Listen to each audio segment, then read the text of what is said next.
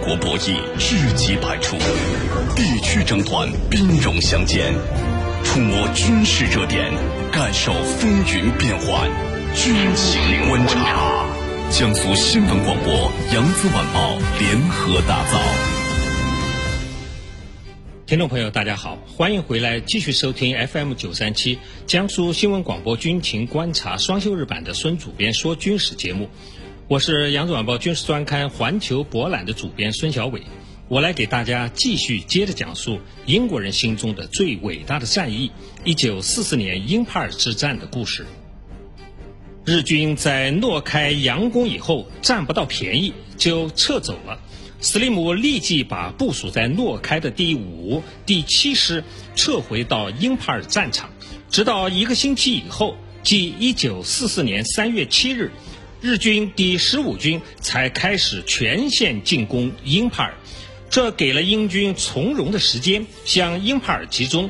母田口的计划是让日军第三十三和第十五师团正面的进攻，分割包围英第十七师，让日军三十一师团攻击英帕尔以北的科西马城，分割包围两地的英军，使两城本来犄角之势。变成了孤立的两处孤城，一旦有一地得手，就可以合兵一处进攻另一地。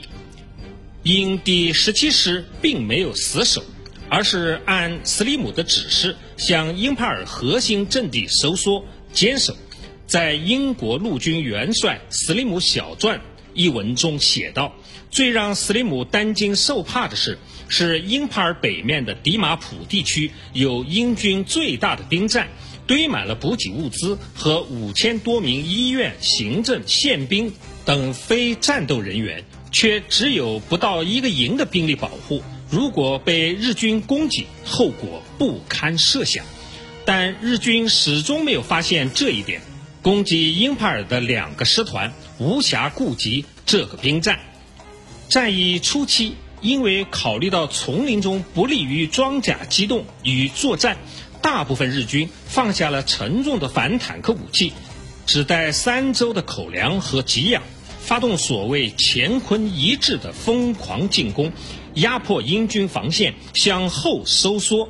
但是，斯利姆在战役的前期对英军的针对性训练很快就显示了成效。被分割包抄的英军部队，依靠攻势顽强的抵抗，杀伤日军。英军为数不多的装甲部队被频繁地调动到各个前线，充当临时的要塞。印缅边境的地形是多山多树，到处是丛林和群山，不管是英军还是日军，都无力全面防守。士兵们像一把沙子掺进了一堆的土豆里。部队被山林打散了建制，到处都可以隐蔽，到处又都是可以渗透。双方展开的是以班排为单位的遭遇战。在斯利姆的指挥下，英军一旦遭遇日军，是敌意多寡，或收拢部队展开防守，或展开部队实行包抄歼灭。当感到进攻日军越来越多时，英军会全线向英帕尔收缩，发挥擅长阵地战的传统优势，依靠战壕、机枪、铁丝网和装甲战车、各型坦克组织起来的防线，形同绞肉机，挫败日军的一波又一波的攻击。进攻的日军缺乏重武器，轻武器弹药也消耗得很快，饥肠辘辘的士兵。只能到处找芭蕉心、菠萝根以及昆虫、野兽充饥，夜晚只能蜷缩在淤泥中。而被围的英军得到了充分的空中支援，除英国皇家空军以外，执行空运援华物资重任的四十七架驼峰航线美军运输机大队也被借调过来。英军士兵后勤供应十分的充足，甚至有热咖啡喝。有干净的衬衣换，粮弹药品储备始终保持在两周左右。英军通过空运，总共从英帕尔撤出了超过四万名非战斗人员和一万多名伤员，又增援了一万多人的生力部队，兵力高峰时达到了十五万之众。日军第十五军在三个月的激战中，靠着占优的丛林战战术素质，取得了一定的战果。三十一师团推进到了英帕尔北边的科西玛，十五师团攻占了英帕尔与科西玛之间的密宣，切断了英帕尔与科西玛之间的联系。三十三师团推进到了英帕尔西南的比辛布尔。英帕尔事实上已经被日军包围，但日军始终无法攻占英帕尔，战局在英帕尔近郊陷入了焦灼，奔袭战变成了消耗战，这是日军所不能承受之重。每支部队都缺乏军粮，出发时士兵每天的口粮定额还是六两，开战后不久就逐步降到了一点五两，最后是十五克。甚至彻底的断粮。缅甸丛林寄生虫很多，有三万多名士兵染上了伤寒、疟疾、痢疾、霍乱、流感等疾病，战斗力大幅下降。有的人连站都站不起来了，因为没有药品，军医只能看着他们在泥地里呻吟。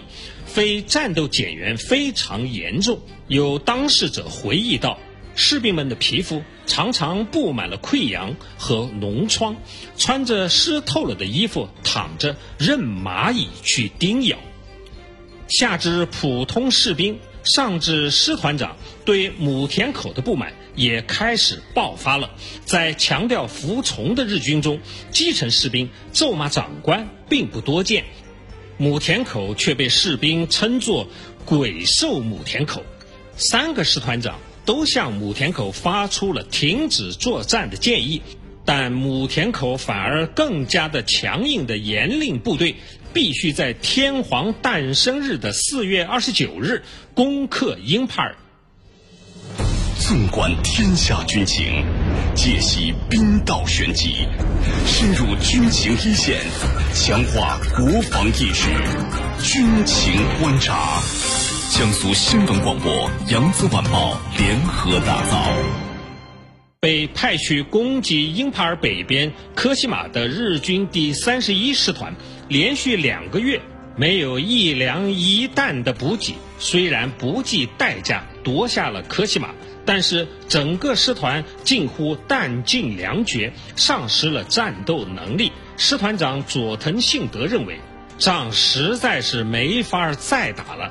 再打就跟自杀没有什么区别了，但母田口仍然下令调动三十一师团到英帕尔前线担任进攻任务。五月底，佐藤拒绝再执行军令，率领三十一师团全员撤出战场。母田口派来参谋长久田村督战，也无济于事。佐藤扬言一定要撤到后方有给养的地方。日军第三十一师团最终还是放弃了刚刚到手的科西玛，撤退了。在英帕尔前线苦战的日军第十五师团，顿时面临被夹击合围的危险。史迪威曾说过一句名言：“日军没有自我纠正错误的能力。”此时，大多数日军军官其实已经看出败局已定了。上策是。尽快保存有生力量，组织撤退。但据说在日军参谋本部，东条英机咆哮地宣称，皇军的字典里就没有撤退这个词，于是就没有人再敢吭声了。六月十日，母田口策划了三个师团的师团长，再次聚集剩下的两个师团的疲弱之师，猛攻鹰派。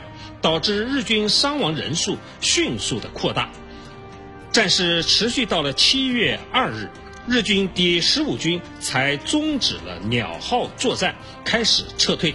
但此时日军的战斗力已经消耗殆尽了，早就盼着脱离地狱的士兵得到军令以后，几乎是溃逃式的回撤，路上到处是被抛弃的武器和军事设备。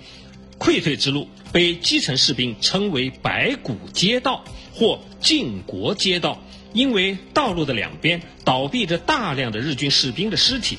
日军本来很重视带死伤的士兵回国的，或者起码要带上骨灰回国，但在这时早已就顾不得了，很多人走着走着就倒下了，尸体很快被虫蚁啃成了骷髅白骨，场面凄惨。日军侦知以后，立即展开了追击。八月二十日，日军溃退的必经之地新墩江，因为雨季而水位暴涨，江面宽度达到了一点五公里。在日军渡河时，英军空地多方火力全面展开，大量杀伤日军。十几天以后，日军第十五军才结束渡河。母田口当初领出去的十万之众，最终伤亡失踪大约五点五万人。在阵亡的人员中，近半是病厄致死的，战斗死亡人数只有三点二万人。成为日本皇军陆战史上最惨重的失败，要不是雨季，同样也迟滞了印军追击的步伐，才免于全军覆没。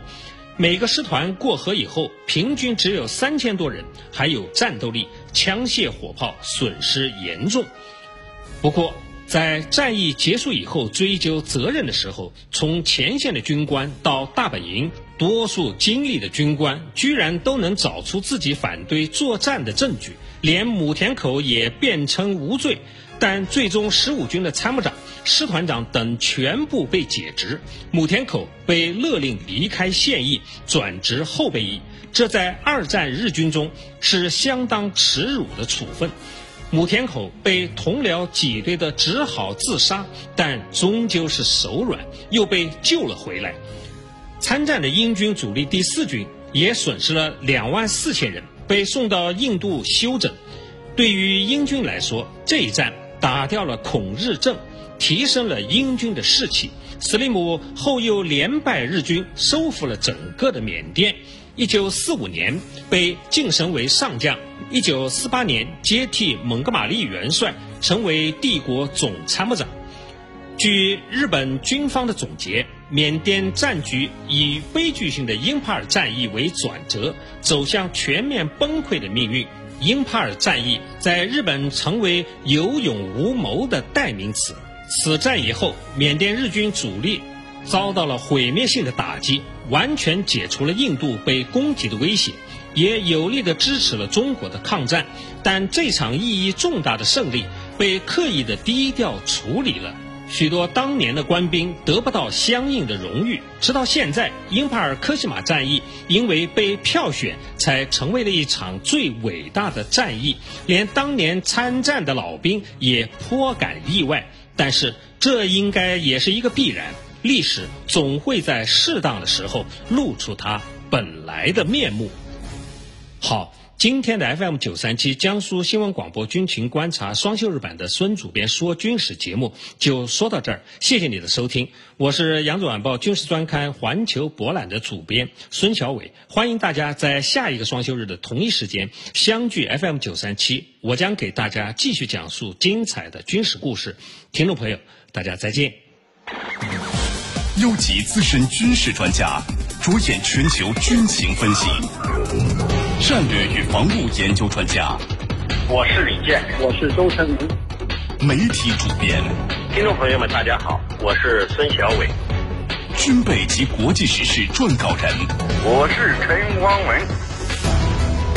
更多军情解读，更强评论团队，尽在军情观察。